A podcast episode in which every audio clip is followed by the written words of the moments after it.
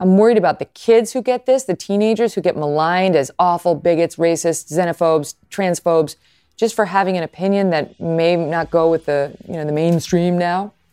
How the media shames people out of an honestly held or a religiously held opinion on controversial issues.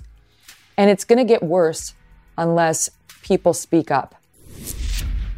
If you've followed political commentary at all this century, you know Megyn Kelly. One of the most influential voices on the political scene for well over a decade, she's been at the forefront of political news, covering elections, hosting debates, providing commentary since she began at Fox News in 2004. At Fox, she hosted multiple hit shows, including the wildly popular America Live, as well as the unbelievably popular The Kelly File. After leaving Fox in 2017, she went on to host Megyn Kelly Today on NBC.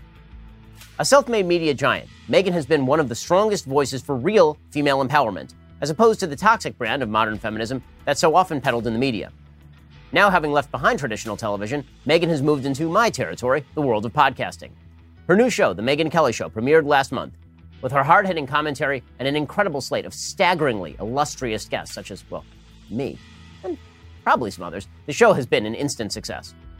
As successful as Megyn has been in her career, she's also repeatedly found herself embroiled in controversy. From her challenges at Fox News to her feud with Donald Trump to her tumultuous relationship with NBC, Megyn and I discussed all of the facts and explored what the media just got plain wrong. There's more to the story than you might think. Hope you enjoy our conversation.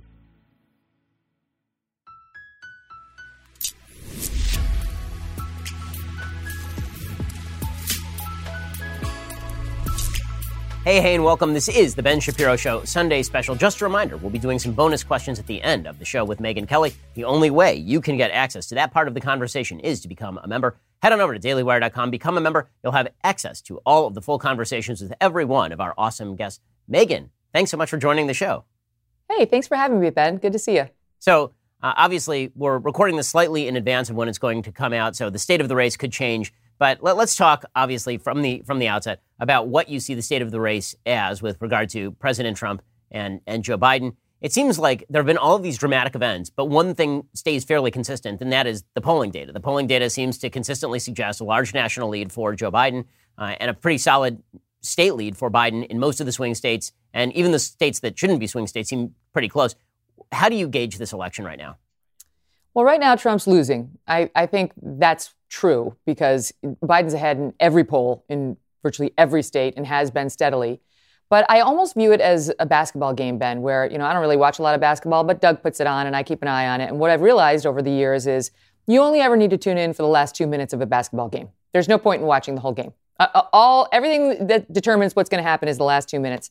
And I think these margins are probably going to tighten significantly before we get to November 3rd and people are still deciding whether they're really going to vote for Biden. I mean, disaffected Republicans, they may not like Trump, but it's a big thing to vote for a guy who's going to pack the Supreme Court with a bunch of Democrats and change, you know, basically get rid of the head of the third branch of government. And like, that's so I do, I do think people are still wrestling with some of that and that we'll see a tightening. And if it gets tighter, you know, as, as tight as we saw with Trump and Hillary, then he's back in business. But the one caveat to that is don't forget what happened last time was a couple days before the election, Jim Comey came out with there's new hidden documents on the computer. Huma Abedin has them, and Anthony Weiner was back in the news because he was harboring them, and that's how they found them. Blah blah blah, and that was a huge game changer for Trump. I mean, I I remember being on the set with Sean. Sean Hannity was coming on after the Kelly file was done, and he had been saying like, I can't quite get him to 270. I can get him to 267. I can't quite get him to 270.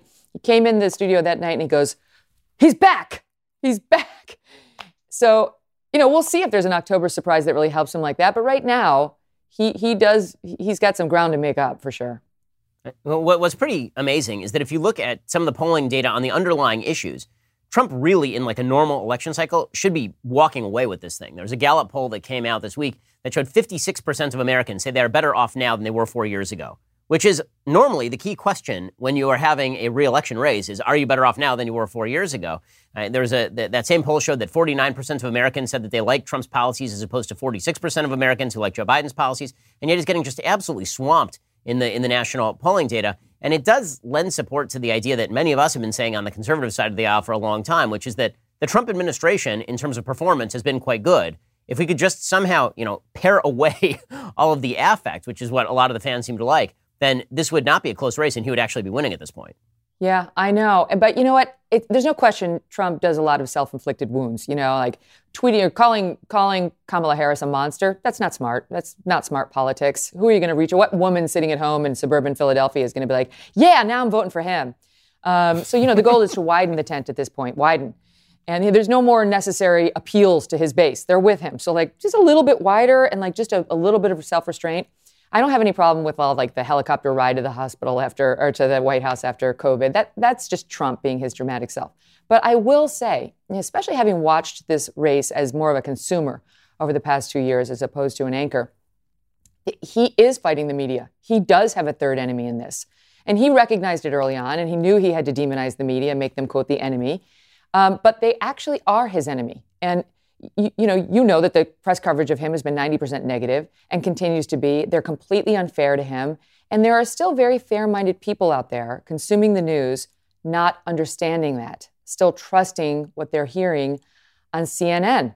And I, I think it's been a huge problem for Trump. If he loses, I think the media will have had a lot to do with it. So let's talk about that. So I want to kind of reframe and, and talk about your career in the media because you've really been able to experience the media from all sides. I mean, you, you went from being uh, sort of a, a, local reporter all the way up to the biggest anchor on Fox News. And then you moved over to the so called mainstream media and you worked in those halls. So I want to talk about how the media runs from all these different perspectives. We'll talk about that in just one second. But first, we need to talk about life insurance. It is Halloween this month, and Policy Genius would love to mark the occasion by making something less scary life insurance. Now, shopping for life insurance can seem like a daunting task. Policy Genius makes it easy. They combine a cutting edge insurance marketplace with help from licensed experts to save you time and money. Right now, you could save 50% or more by using Policy Genius to compare life insurance. When you're shopping for a policy that could last for more than a decade, those savings really start to add up. So here's how it works. First, you head over to policygenius.com in minutes. You can work out how much coverage you need, and you can compare quotes from top insurers to find your best price. Policy Genius will compare policies starting at as little as $1 a day. You might even be eligible to skip that in person medical exam, which is super convenient. Once you apply, Policy Genius handles all the paperwork and the red tape. The best part, they work for you, not the insurance company. So if you had any speed bumps during the application process, they'll take care of everything for you. There's a reason Policy Genius has a five star rating across over 1,600 reviews on Trustpilot and Google. So if you need life insurance, head on over to policygenius.com right now to get started. Remember, you could save 50% or more by comparing quotes. Policy Genius, when it comes to insurance, it's nice and super important to get it right. Let's talk about your media career because a lot of people don't actually know your background. They just know that you're really famous and that you're really popular, but they don't know kind of your early beginnings. So, how did you get to be, you know, Megyn Kelly, who's on Fox News, which is where most people, I think, on the conservative side of the aisle, first saw you? Well, I used to be a lawyer. I mean, I'm still a lawyer, but I used to be a practicing attorney. And I did that for about nine and a half years and then was miserable. You know, just realized, I know you know the experience. Um, I, I, lasted a little longer than, than you did in the game, but you know, I really loved it. I, I, like you, had a humble background. And for me, becoming Megyn Kelly Esquire, it was such an ego boost. I was so proud of myself. I thought people are going to have to take me seriously now. You know, I didn't go to Harvard, I went to Albany. But still, I'm just saying, like, as a young woman coming up, nobody in my family was a doctor or a lawyer or anything like that. So it was like, okay, this is something. So I held on to it a lot longer because uh, it meant something to me, to me as a human. But over and over and over, there's only so many years you can spend that unhappy in doing what you're doing. And it wasn't because of my law firm or my colleagues. It was just the job itself is it's pretty soul crushing, and and the grind of it was ugh, I just I couldn't anymore. So what happened was I actually went to visit a friend of mine in Boston who has zero dough. She's a nurse and she was living not very well off, you know, and we had such a good time. And I was just reminded of my own roots like I don't I don't need all this money. I, I am totally happy with my friend in the bar getting 50 cent beers. Like I'm good. This is kind of what I need and nothing much more. And I came back to Chicago, and after a series of events, I just decided I was going to try to do something else. Um, one thing led to another. A woman in my guitar class worked at the WMAQ, which is the Chicago O&O, uh, for NBC. She offered to help me make a resume tape. I did it.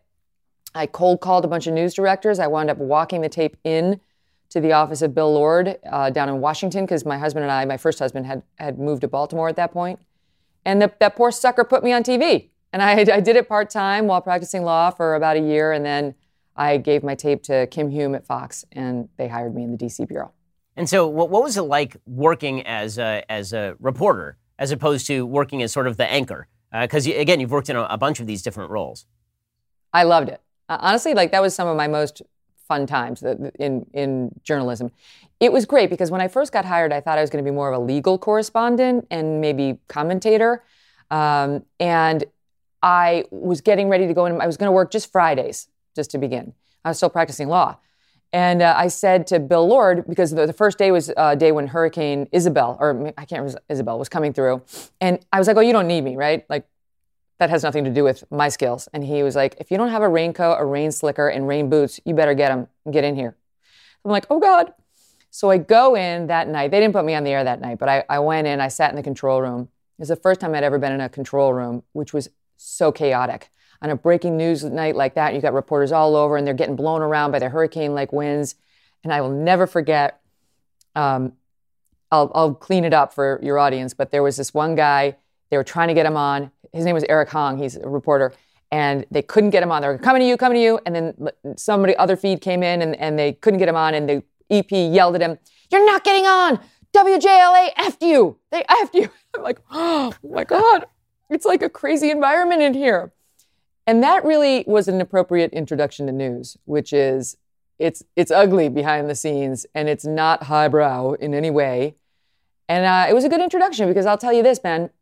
When I first started at Fox, I was frustrated because there's no achieving perfection in the news. It's just you can't. You don't have enough time. You don't have enough staff, and it's not the way news works.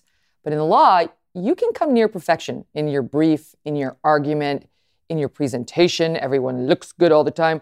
And I, I was frustrated. And uh, I remember talking to Kim Hume, and I was like, you know, it's it's hard because I am used to sort of the American Airlines first class cloth napkin, real silverware service to my audience, to my clients. And she goes, Yeah, we're Southwest Airlines.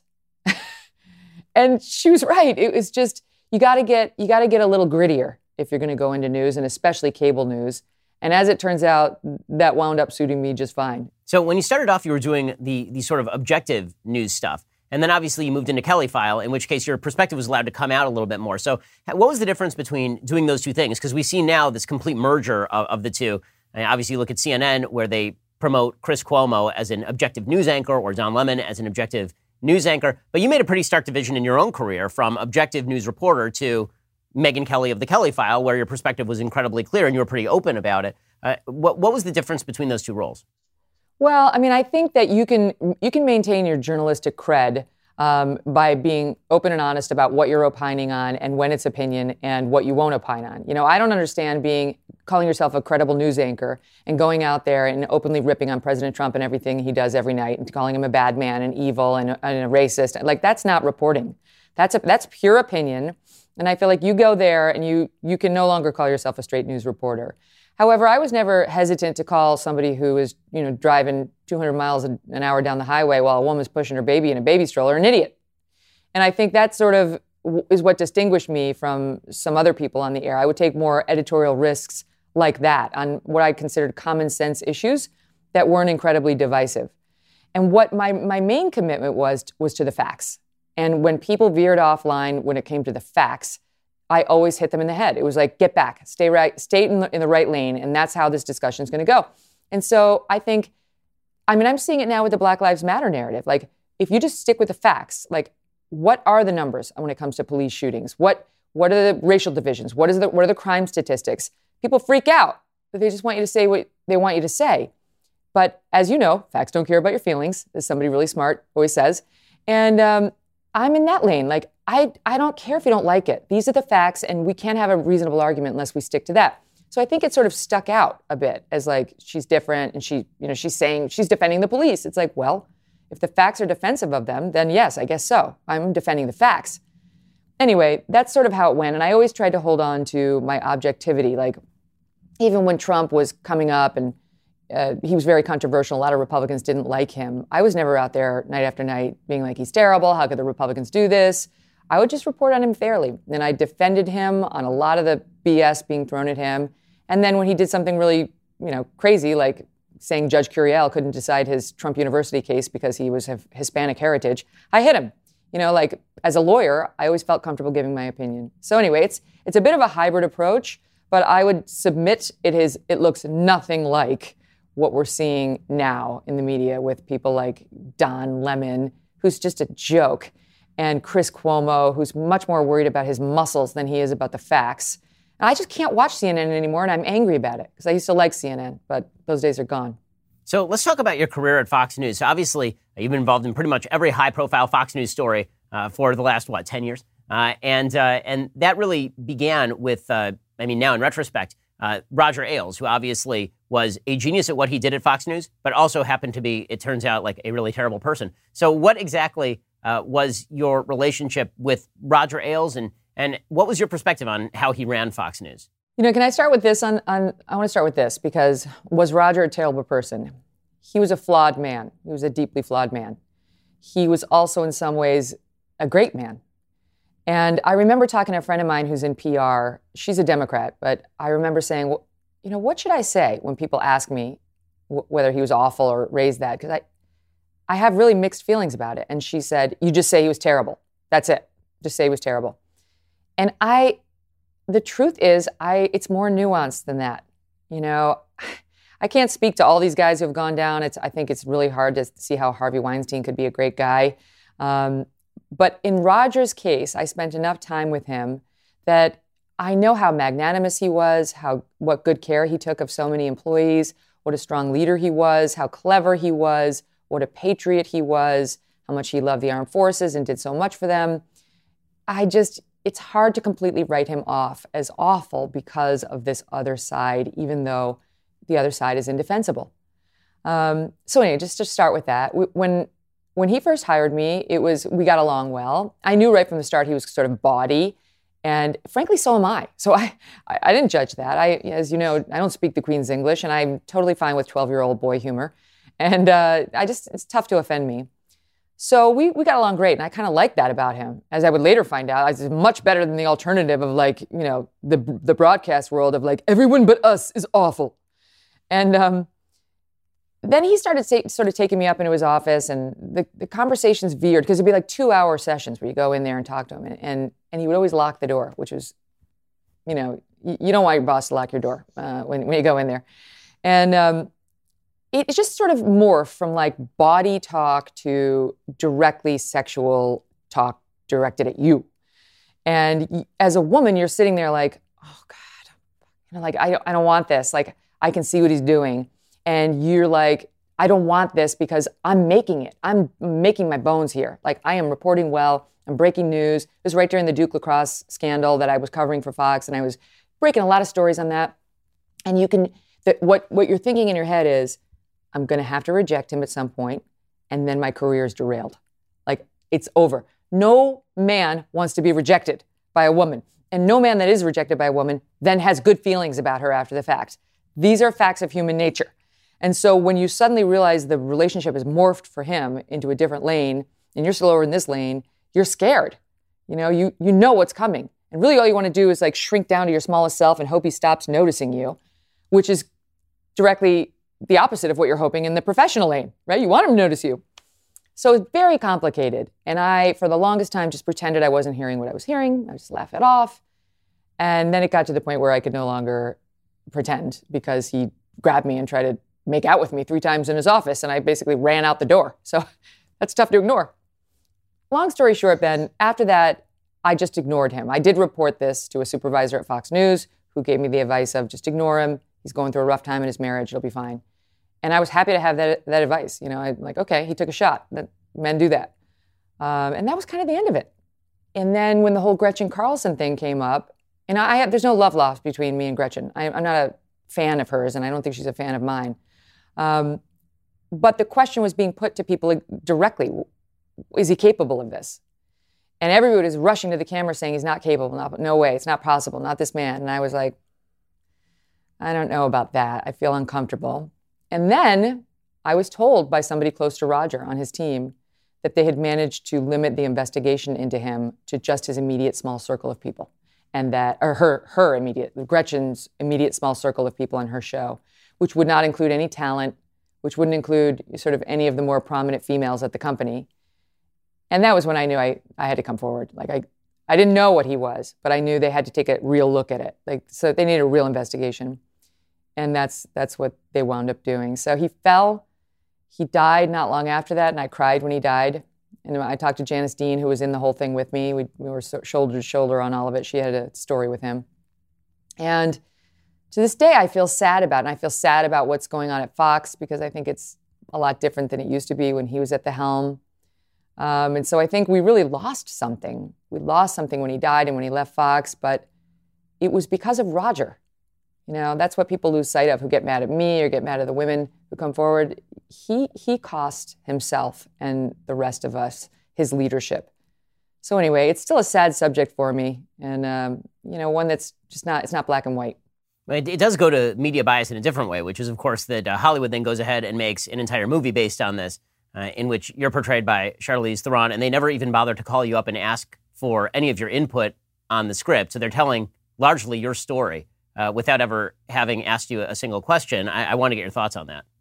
Well, they clearly stole my book. I mean, I when I saw the movie, I was like, oh, somebody's been reading my. It's Settle for More. It's still available online. Um, and so I was like, well, that's interesting. Like I, nobody offered me a, a, check for that, which I wouldn't have taken. Actually, I did get a purchase offer for the book, and I, I said no, but it wasn't from them.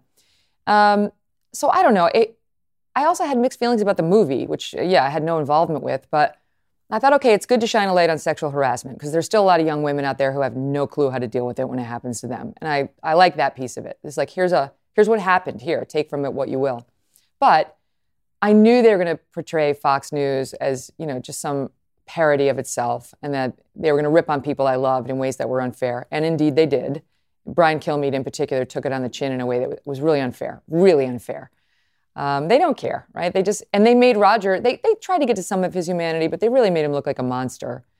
Um, and I watched it, Ben, and it was really just it was painful for me for so many reasons, the ones I've outlined, and also because I lost a lot of friends at Fox as a result of that. You know, there were Roger loyalists in the building who just couldn't forgive me, and uh, it still makes me upset to this day. They they just don't understand.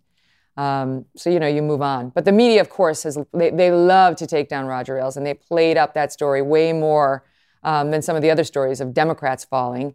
And uh, there, there's no accident. You know, there's no there's a reason that there was there were all these films about Roger Ailes, right? Like there was the Showtime one, and then there was the Bombshell one, and there was some other third one. Meanwhile, I've seen like one little film about Harvey that got no numbers that was like quietly released. Like, okay, he was a serial rapist. So you tell me which one is bigger. And then, meanwhile, uh, they, they've somehow continued to portray you as the villainess, no, no matter what the situation is. So let's talk about sort of uh, what happened on Fox News that prompted your move to, to NBC. So you're, you're, on Fox News. You've got these enormous ratings. I remember because you were kind enough to have me on your show at the time. You always rated. For me, you were so ratings I appreciate king. That. Oh, thank you. I appreciate. Well, I mean, it was your show, uh, and uh, and then the 2016 election cycle comes about, and the whole Trumpian split happens, in which everybody is divvied up into you're either pro Trump or you're anti Trump. There is no middle, and uh, in which Trump uh, took uh, personal offense to you asking him difficult questions, specifically about his treatment of women. I want to ask you about that in just one second. But first, let's talk about something really important you can do for yourself or your family. I'm talking about preserving those family memories. I mean, out in the garage right now. You got old film reels, you got VHS tapes. Do you even have a VCR anymore? Of course you don't. You have a bunch of old pictures. None of them are digitized, but you need them in digital format so that you can move around with them, so that you can view them on your computer, so you can print new copies. Well, how can you accomplish this massive task, taking all of these old these old materials and transferring them over to digital? The process from start to finish is easy with Legacy Box. You pack and you send. Legacy Box digitizes everything by hand and then you enjoy. You get back perfectly preserved digital copies on thumb drive, DVD, or the cloud now ready to watch and share and enjoy. They've thought of everything. They even provide state of the art tracking. They send you updates at every step of the process. Send your precious recorded moments to a company you can trust. Legacy Box was founded by college roommates Nick and Adam over a decade ago. I know them. They are great dudes. Today, Legacy Box is the world's largest digitizers of home movies and photos. Over 850,000 families have trusted them to digitally preserve their past. They've got a team of over 200 trained technicians. Everything is digitized by hand at their 50,000 square foot processing campus in Chattanooga, Tennessee. Rediscover those glory days by digitizing all of your irreplaceable heirlooms with Legacy Box. Go to legacybox.com slash Shapiro, get an incredible 40% off your first order. Buy today, take advantage of this exclusive offer, then send in the Legacy Box when you're ready. Go to legacybox.com slash Shapiro. Save 40% while supplies last.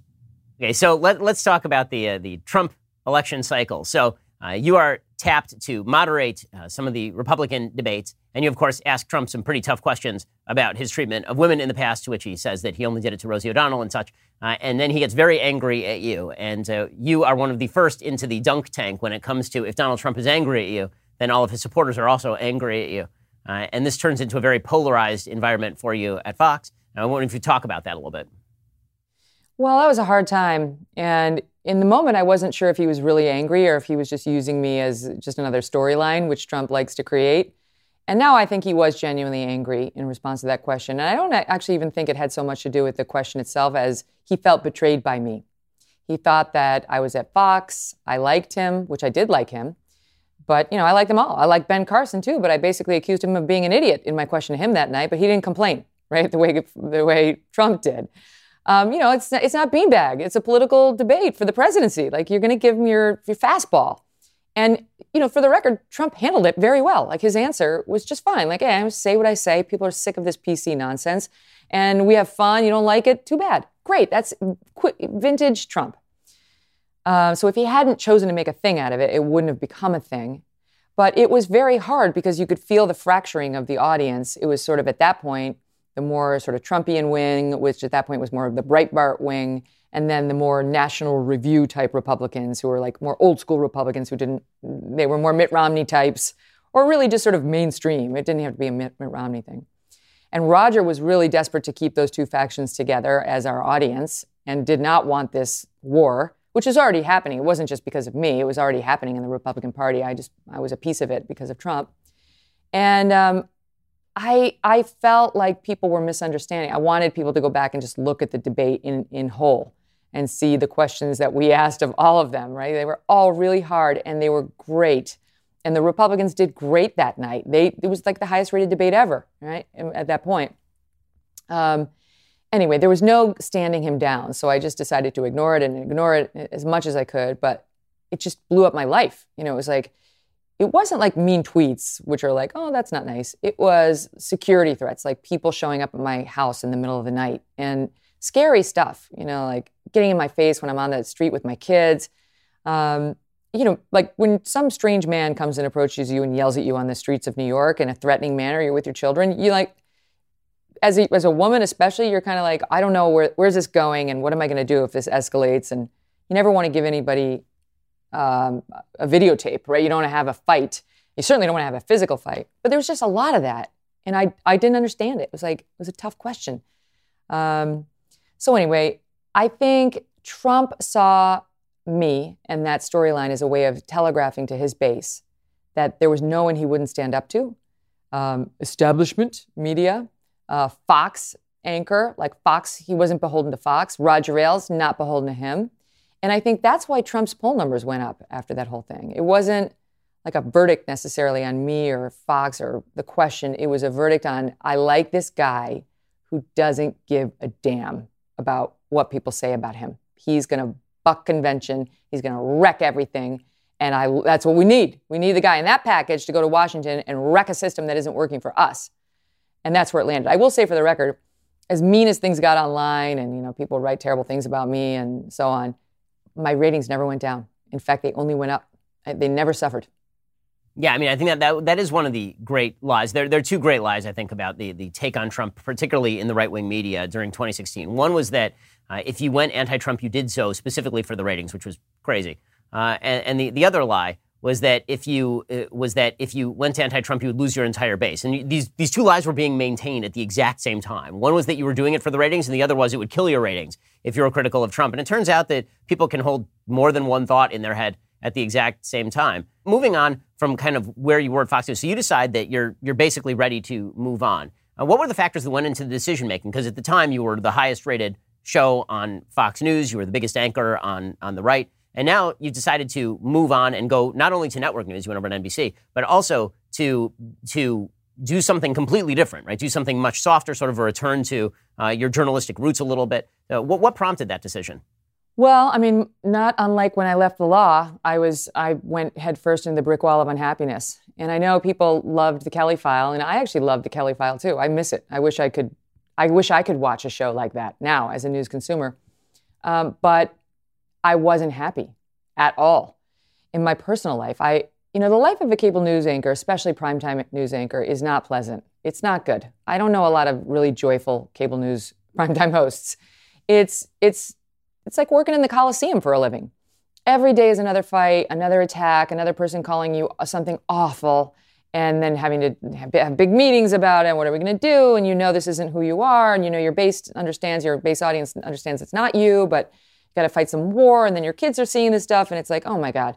So you got to get a thick skin, but you also do have to devote a lot of time to controversy. And then, you know, now it's to the point where you're getting attacked by all the other news anchors too. And then after the Roger thing, I was, you know, getting attacked by some people internally. Uh, so it was fighting, fighting, fighting nonstop. And in the meantime, you look at my home life, and like you, I have a very tight family. I have I, I wound up getting a divorce from my first husband back in 2006, and I met, met and married Doug, my husband now. We have a great marriage and we've worked really hard for it, and I, I'm proud of it. And we have three great kids, and I wasn't seeing any of them. I mean, I basically wasn't mothering my own children. And I don't you can say it's sexist, I don't care what anybody says. It it wasn't I wasn't happy. I wanted to mother my own kids. And I know this is sexist to say that I think women have a have a, a special desire to be with their children, maybe more so than a lot of men. Um, that's that happens to be my belief. And for me, it was insurmountable. I was not able to be sort of the Wall Street dad who went to work at 6 a.m. and came home at 11 p.m. and never saw his children during the day. I, I couldn't do it. And my kids were little then. When I left the Kelly file, they were three, five, and seven. They were babes, you know, and I, I, I could still be there. I hadn't missed the whole thing. So it's like, on the one hand, my professional life is really unhappy and I'm not enjoying it. On the other hand, my home life, which I really want to be at, is not available to me. You know, it's not, it's not there. So I asked myself, like, what do I want to do? What do I want to do? And Fox offered me a bunch of money to stay, and I just thought, there's no, there's not enough, enough money. I don't want to live like this. I don't care. I could, I could go back and have the 50 cent beers like my nurse friend in Boston. I don't care.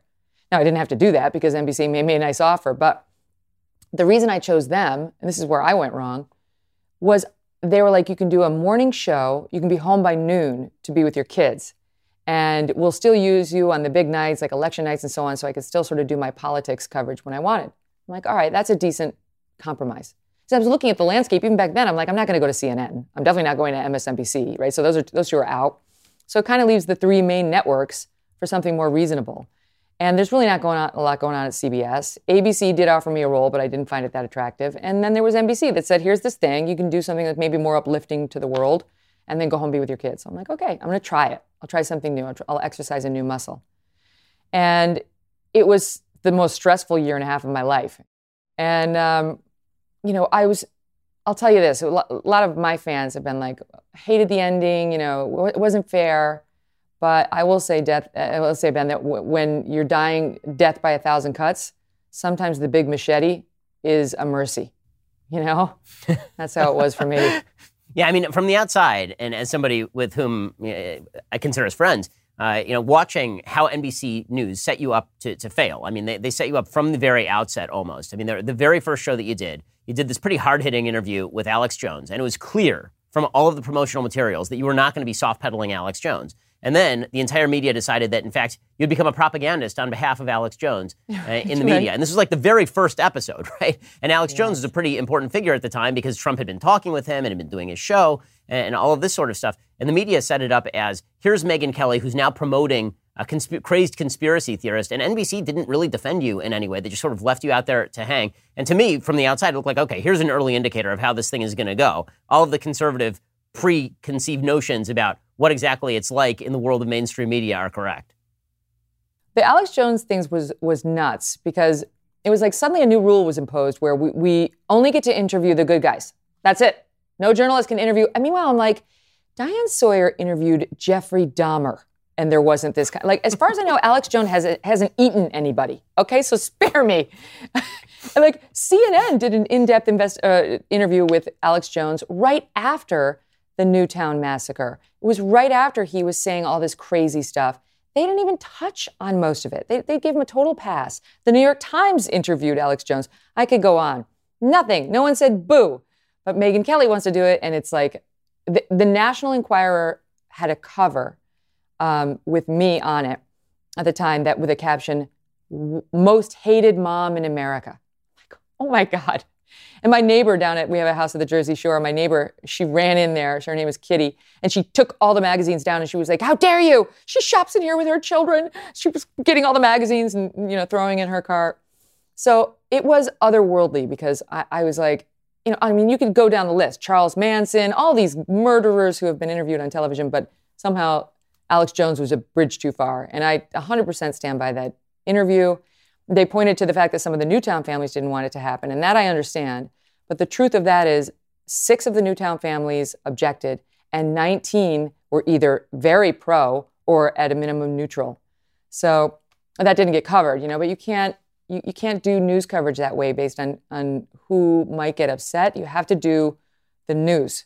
And he was in the news and Trump was circulating publicly Alex Jones's information and stuff from InfoWars, and it was high time somebody took a hard look at him. And I think it was pretty quickly after that that Trump actually stopped trafficking as much with InfoWars. So obviously it had it had some impact. So what was the relationship like with the NBC executives? Because it really did feel like they were hanging you out to dry. Like they put you out there, and then within five minutes of putting you out there, it felt like they just completely disappeared. Like normally a network defends its own anchors. Normally uh, a network will actually protect its own anchors. And you see this with anchors who are who say incredibly controversial things. I mean, Fox News routinely will defend Tucker if Tucker says something that's controversial. Uh, you see CNN continues to defend its anchors, but NBC really just sort of it felt like they cut you off at the knees looking at it from the outside. Well, let me put it to you this way. There are very few network executives as steely spined as Lachlan Murdoch, Roger Ailes, Miss Suzanne Scott, and Jay Wallace. Very few, precious few. and um, you know, I talked about Roger earlier, you know, when I was at Fox, he would 100% have your back. If any controversy came your way, the first thing he would do is go run in front of the bullet and take it for you. And um, if, I, if I may put it this way, not every ne- network executive is as brave or as strong or as smart as that. And um, that's all I'm going to say. So, looking at, at sort of your tenure in, on the mornings uh, in, in NBC, the long knives were out very early in terms of everybody looking at the ratings and saying the ratings were not good. And of course, they were saying that from like the, the, the, very beginning, when normally when you transition from one anchor to another, there of course is a sort of lead time before you can start to build ratings. So, how much of what happened at NBC do you think was about the ratings, and and how much do you think it was about politics?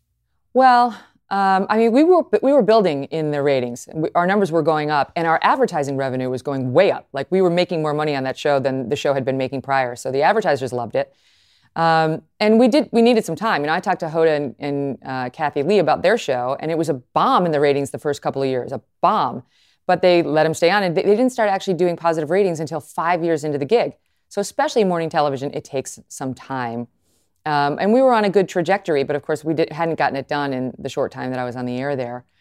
I do think, you know, I'll say this. I was out there defending Brett Kavanaugh a lot on NBC. I was and remain horrified by what happened to him. I thought it was grossly unfair. I, I gave Christine Blasey Ford a fair hearing, both on the air and in my own mind. I, I listened to her. I thought it was worthwhile hearing what she had to say. I had no problem with like sizing her up. Everybody who came after that was a joke. Everybody. And, and, and like, not only, we, we all go to Julie Swetnick, the one who made the ridiculous gang rape stuff through Michael Avenatti, which is a farce. But when I was at NBC, people forget this one. They went to air with a report that Brett Kavanaugh's old girlfriend, that, that the girlfriend's mother remembered her daughter telling her that Brett Kavanaugh had shoved her into a brick wall uh, back when they were dating several years ago. And they they put it was all anonymously sourced. They, they were just saying somebody has told us this is the mother saying this. They put that on the air. Now keep in mind this is a network that would not put on the Harvey Weinstein allegations, even though they had Rose McGowan and other women on the record saying he was a predator. Right? Rose McGowan was on the record saying he raped me. We don't have our facts yet. We can't go with it. Now you got like anonymous person saying the mother of somebody said she, the woman once said is like a triple hearsay. They put it on the air. Somebody else winds up tracking down the actual girlfriend who's like 100% untrue. None of that ever happened. He's an amazing guy. That's the kind of reporting that was going on about Brett. And I was there trying to be my lawyerly self and look at the facts. And I, will just say this it was like the old Sesame Street song, like, one of these things is not like the others. And uh, I think I felt that while I was there.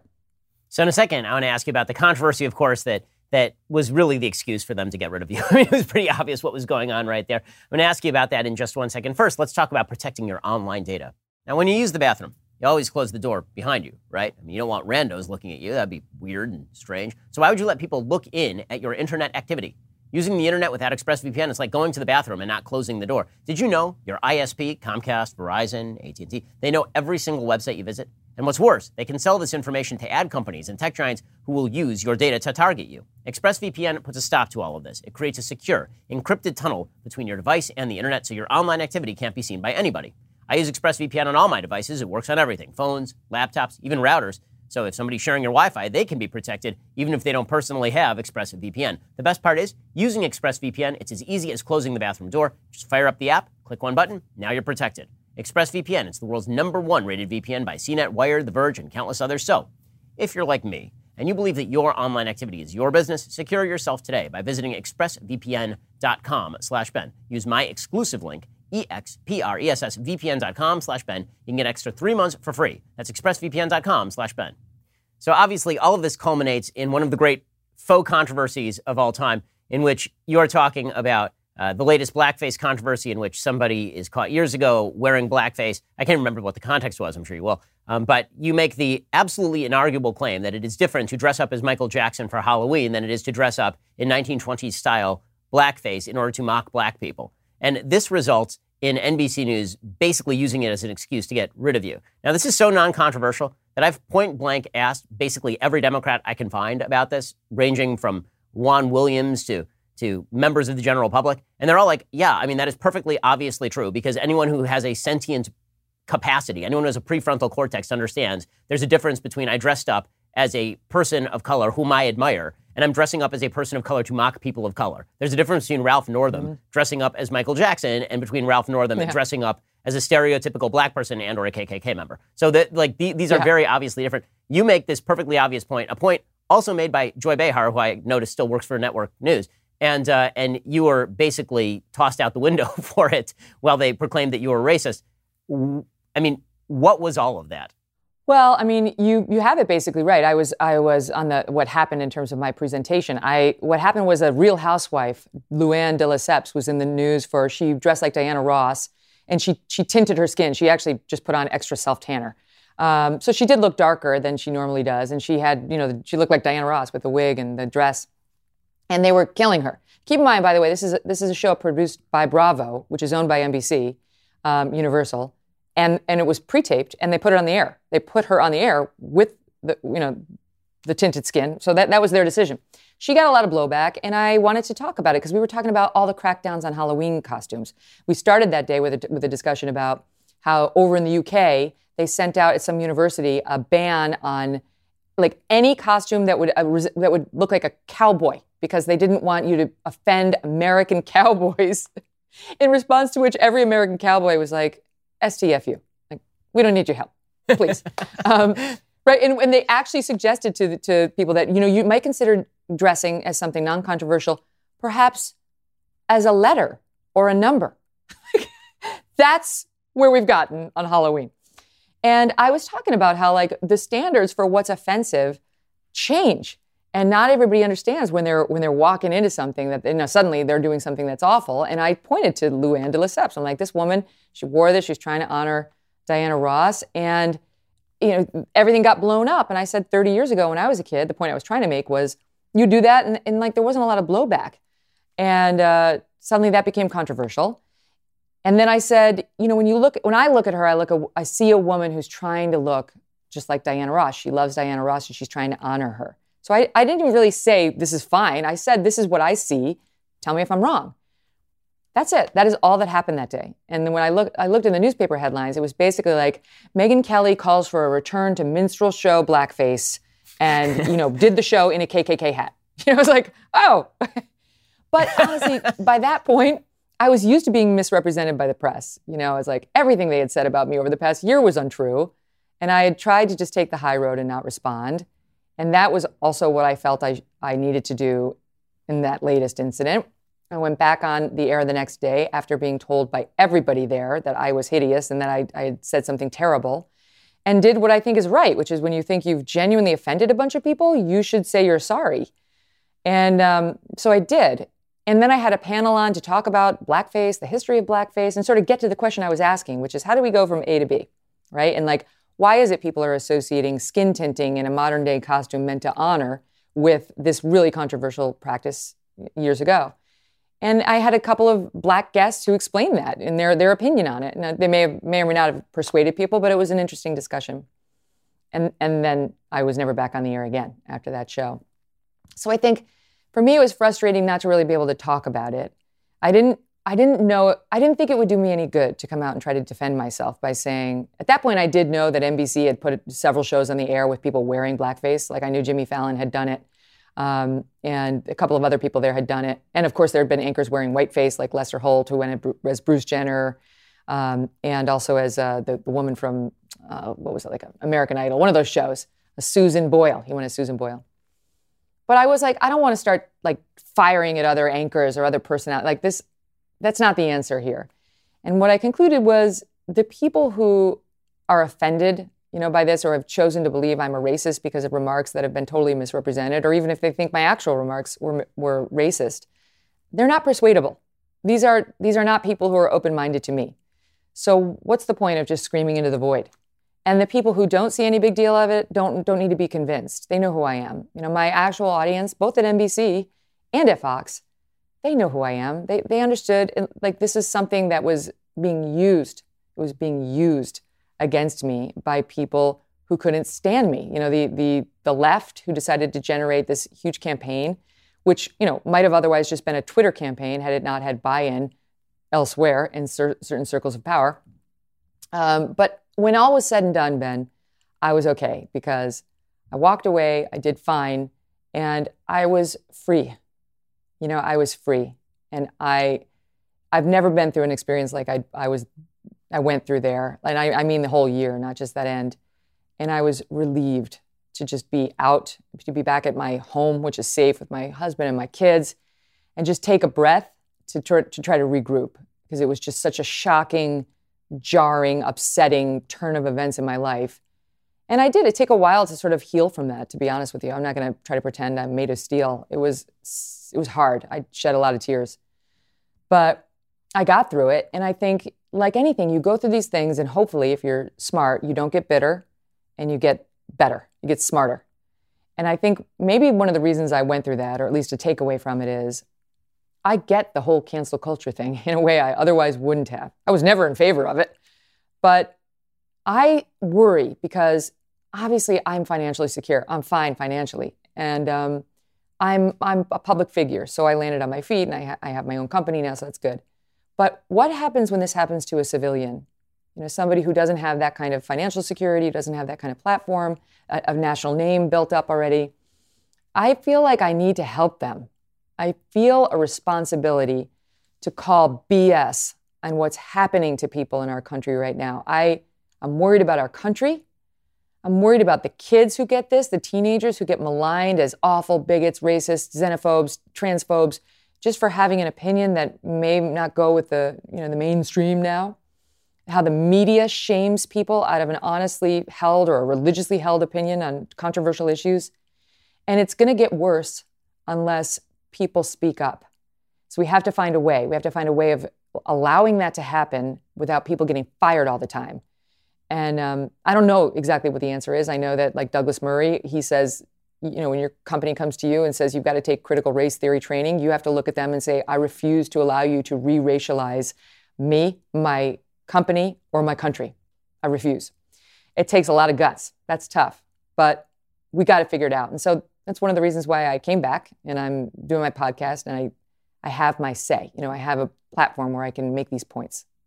Yeah, I, I will say that is in a, in a certain sort of perverse Schadenfreude way. It's, it's, it's entertaining to watch the left eat its own on some of this stuff. My, my favorite story around that actually uh, surrounds that incident with you, in which a Washington Post employee dressed up as you to try and mock you as racist, and then they were maligned by the other people at the party as racist. And there was like a full Washington Post investigation with heroic pictures of the people who complained about it, and it was like these big, beautiful photos. It's like, wow, okay, you, you want to take this to its logical extreme? I guess we're, I guess we're going to get there.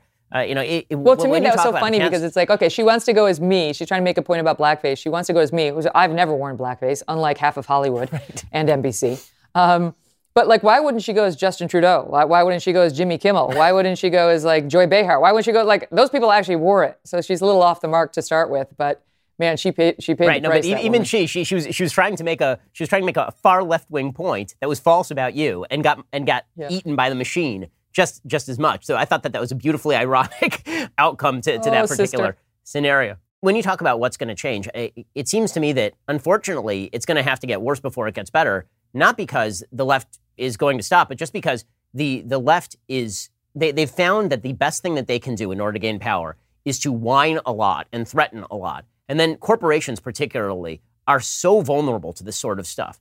I mean, just this week, Yelp decided that they were going to change their policy. And so now, if there is a complaint about a restaurant that is reviewed by Yelp and somebody says a racist thing happened, Yelp will issue a warning on their website, warning everybody, like an, an abuse notice on their website without any evidentiary basis that this place has been reported for racist activity. And then they have oh a higher God. level where if a media outlet reports the story, then they call it now a, something like a confirmed incident of racism, even if it's just the outlet reporting the allegation. So we now have major American companies who have the lives of, of other companies in their hands, basically uh, being willing to, to throw out any allegation whatsoever by any rando. I mean, I think that until the right gets as whiny as the left, or at least attempts to utilize its market power in the same way as the left, which is something I don't actually want, uh, then I think this is going to yeah. continue because corporations have an absolute interest in catering to the whiniest among us. I, and we have to somehow get through this because we, we, believe in the First Amendment in this country and we believe in, in saying how we feel and having a diversity of opinion. And when you get to tough issues, being able to discuss them. That's an, an American principle. Never before has it been, we have a new way of thinking and you need to shut up. You, you need to not speak about it at all. You just accept my new way of thinking or you're awful, period, and canceled and maybe fired. How insane is that? you know, we do need more corporations with a backbone. Like I loved it when the Wall Street Journal stood up to its employees who were like throwing some fit about I don't know, it was like maybe like a Heather Mac Donald uh, op-ed or some op-ed in uh, in their newspaper, like it's not factual and we shouldn't have done this. And then like there's 80 employees who were like, no. And the journal's like, I understand you're upset. So anyway, that's what employers need to do. Truly, like the, you understand you're in the business of news, of like journalism, where we have to cover facts, and when we do opinions, we have to offer both sides, and it, it may upset you. Even in hiring for my company now, Ben, because I'm just launching a new company, I'm like, I'm talking to the young people saying, look, let's get this straight up front. If you are not in favor of the full discussion, like un- uncensored discussion of some of the most controversial, controversial things happening in the country right now, you shouldn't work here. If you're somebody who needs five compliments before I have to tell you what you did wrong, you shouldn't work here you need me to hold your hand when I tell you you have to work on a Saturday, you shouldn't work here. You're going to be challenged. You're going to be intellectually stimulated. You're going to have fun. You're going to learn. You're going to grow. You're going to get stronger. But you, it's not going to be easy, right? More employers, I think, need to say that to their employees as opposed to like, you're special. You'll never be hurt. Your feelings will never be hurt. And you can just go to your safe space. If anybody says anything that doesn't completely comply with the way you want it to be said, it's like, I don't want to live in this world. I don't want my kids to have to live in this world. So you're right. We have to stand up and fight because it used to just be academia and it crept into Hollywood. It took over news and now it's taken over corporate America, not to mention half of sports. And if the if the it's not even just the right, because I know a lot of liberals who are totally against this nonsense. You know, you look at the Harper's letter, but beyond that, just like center left or just quote unquote regular progressives, they don't like this nonsense either. It's this far left contingent that has the loudest voice in the room and people are listening to them because if you're the owner of a corporation and somebody's running in there saying racist racist racist and i'm hurt and this is like i feel unsafe and you make me unsafe if you don't you know do what i'm asking you to do. They're like oh my god. People didn't used to drop charges like that unless it was really serious. Now it's morphed over into you know whatever you you you come in and work with the black hat instead of the white hat and somehow like you you've hurt somebody you've made them feel unsafe. I, one of the things on that front is I'm really interested to watch what happens with Joe Rogan over at Spotify, right? Because you've already seen the revolt of some of the Spotify employees against him. And he's basically like, yeah, too bad, pound sand. And so far, Spotify has had his back. So I really hope they stay steely spined and continue to have his back and set a lesson for other companies that if you're going to be in the business, of, especially of news and conversation, you have to be more open minded and even any other corporation needs to stand up for what our American principles are. This is not East Germany. So let's talk about you know what it's like to be a, a woman in a in a position of high responsibility and high power and high visibility. What do you think are sort of the special challenges that women face, and and when do you think that the allegations of sexism and the and the obstacles faced by women go too far? Well, I don't know if I can sum up all the challenges women face in you know a couple of sentences, but there's no question there are some, and that, that's sort of what I'm seeing with the racial discussion we're having now. There's no question there are still racists here in the United States, but I don't believe this is a racist country. And I feel the same about sexism. There's no question that there are sexists here in the United States, but we're not a sexist uh, country at all. So you have to deal with it on a case by case basis. But I would say, in general, you know, men control most halls of power, most of the corporations. They still control most political bodies. And that does pose certain challenges for women that we have to figure out how to handle. The, pre- the, vice presidential debate was interesting because I do think, and the studies do show that women get interrupted more than men, like at, a, at the boardroom the men will interrupt women more than they'll interrupt a man speaking. And um, I've actually in the past been a big advocate and remain one of that the tactic she used, which is just hand up, I'm speaking. And it does make people stop talking, stop interrupting you. But she overused it, and it was obviously a tactic. And she used it in a way when it's a debate, the guy's allowed to jump in on the tail end of your thought. That's what a debate is. It's not like you're in front of a company saying, This is how I'm going to handle this situation, and all these guys are trying to jump in. That's when you're like, Yo, not done. She's in a debate. Like, they overcorrected for what happened at the first presidential debate. Like, I wanted to hear more back and forth. It was too antiseptic and like, now you should have the two minutes, and now you should have the two minutes. Like, it, they, they did. I, I have a lot of thoughts about the debates, but I'll say this about being a strong woman. Woman, you have to do it. You have to do it unapologetically, and that leads to some consternation in, in certain circles. People aren't necessarily looking at as a strong woman who's unapologetic about it in a way that's favorable. And I think that's led to some problems in my own life. Um, however, I, my own my own approach to all of that has always been to not boo and who and whine about it. Just be better. Just keep going. Just work harder. And you know, now you'll get told like, "Oh, that's a sexist comment." Like, screw you. You don't understand what most women are up against. Well, I think I understand pretty well. You know, I, I didn't come from some fancy, powerful family with big connections. I'm self-made entirely.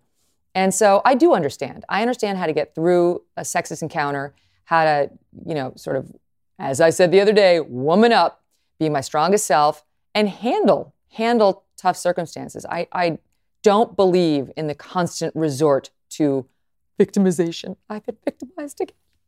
I don't like identity politics. I don't like how people are making our lady parts what we're all supposed to be about, or the people who want to make somebody's pigmentation what they're all about. It's just it's it's completely disrespectful and diminishing. Um, there was one day at the in the Obama years where they invited like female reporters to come to the White House for like Women's Day, and I was like, you know what? I'll go to the White House when I get re- invited as a reporter. That's when I'll go. I, I don't want to go because I'm getting like, you know, I'm getting to check the box of, of being, you know, having the right genitalia so I get to go to the White House. No, I'm good. You call me when you want me for my brain, not for my lady parts. Um, and I just think we're getting away from that now. There's just such a rush towards identity politics and victimization and finding your, your posse who's also been victimized. And people think it's empowerment, and it's exactly the opposite it's disempowerment. So let's talk about the debates for a second, since you mentioned them and since you've moderated presidential debates. Uh, maybe you can evaluate how you think the uh, debate moderators have performed thus far. It seems like obviously Chris Wallace had a tougher job considering the uh, behavior during that debate. Uh, Susan Page had a, a, much easier job considering that that was one of the more, as you mentioned, polite and antiseptic debates I've ever seen on national television. How do you think the moderators are doing? I think Susan Page did fine. You know, it was boring. Um, personally, I'm in favor of a spicier debate. That's just my own approach to it. But um, it was boring but fair. I, I didn't think she was unfair. I went back and looked at the whole transcript of every question she asked, and I was like, it's fine. It's right down the middle you know, her, her topic selection probably leaned more left than if you had, you know, a Fox News anchor doing it, but that's okay. That's whatever. People are used to that. It wasn't egregious. Um, Chris Wallace, he had a tough time. And, uh, you know, I don't know if he had planned for it. I, am surprised, actually, because when we prepared for our debates at Fox, we used to have discussions about, especially with Trump, what if he won't shut up? What if he tries to run over us? What if he won't stop interrupting? Like, we talked about all of that and we came up with game plans. So I don't know if he didn't do that or if it was just at a level he you know, had never anticipated.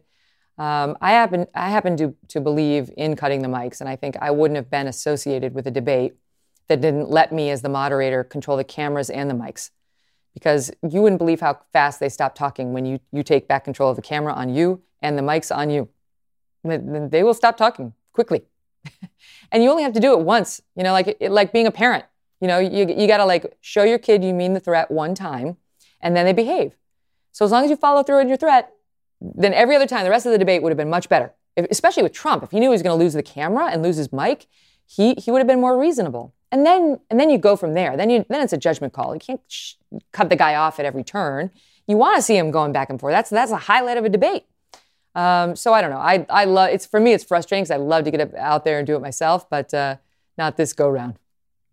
Yeah. What what do you um, make of the the complaints that I've put out there that there's too much emphasis on trying to get a quote unquote objective journalist doing the actual debate questions. That frankly, I'd rather see a debate moderated by Sean Hannity and Rachel Maddow than watch a debate moderated by Susan Page, because at least you know you're going to get the harshest version of the. Like, just have Sean question Joe Biden and have Rachel Maddow question Donald Trump. And I think that'd be yeah. way more interesting and way more entertaining. I'm, I'm against that as somebody who's in the middle. You know, I don't want that because um, I'm going to select myself right out of the running. But I understand the point, and I actually think um, maybe the solution is to have like a three-person panel where you have sort of a straight news journalist who is, you know, objectively straight news, not Don Lemon, right? Somebody who's actually straight news. Um, there's still a few of us out there, and then pundits, you know, from either side. But the question is, would you have would you have Hannity question Biden or would you have him question Trump? I think you'd have to have him question Biden, right? And then you right. have Maddow right. question Trump um, and see how they do. I think it'd be interesting. I think it'd be absolute war at the anchor desk, but it'd be interesting. so, in just one second, I want to ask you about how you balanced all of this with family. You mentioned family before and being a mom. And I want to hear about your perspective on balancing career and family because I think one of the great lies of the 20th century is that everybody can have it all. And obviously, you have to find that balance. But if you want to hear Megyn Kelly's answers, you have to be a Daily Wire member. Head on over to dailywire.com, click join at the top of the page. You can hear the rest of our conversation over there. Now, Megyn Kelly, it's always great to talk to you. And of course, go listen to the Megyn Kelly Show over at Devil May Care Media. Make sure to check it out. Megyn, thanks so much for joining us. Really appreciate it. Thanks, Ben. Lots of love.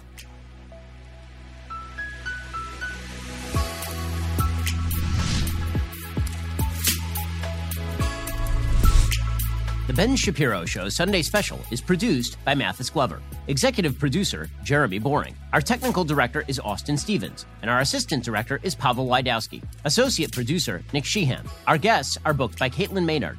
Editing is by Jim Nickel. Audio is mixed by Mike Coromina. Hair and makeup is by Nika Geneva. Title graphics are by Cynthia Angulo. The Ben Shapiro Show Sunday Special is a Daily Wire production. Copyright Daily Wire 2020. This show is brought to you by HelixSleep.com. Sleep is absolutely critical, especially as you get older. But no two people sleep alike. That's why Helix offers several different mattress models, each designed for specific sleep positions and preferences. Go to helixsleep.com slash dailywire and take their sleep quiz to find a mattress made for you. Whether you're a side sleeper, a stomach sleeper, a hot sleeper, or a cold sleeper, Helix has you covered. I took the Helix sleep quiz and was matched with a Helix Midnight mattress because I want a medium firmness and a sleep on my side. So far, my new mattress is a godsend. Don't want to take my word for it? Helix has been awarded the number one mattress picked by GQ and Wired magazine. It's even recommended by multiple leading chiropractors and doctors of sleep medicine as a go to solution for improving your sleep. Take the quiz and order the perfect mattress right to your door, shipped for free. It's so quick and fun to unbox, you won't believe how well you sleep. All Helix mattresses come with a 100 night trial and a 10 or 15 year warranty. Helix even offers financing options and flexible payment plans. A great night's sleep is just a few clicks away. Helix is offering 20% off all mattress orders and two free pillows for our listeners. Go to helixsleep.com slash dailywire and use code HelixPartner20. That's helixsleep.com slash dailywire code HelixPartner20.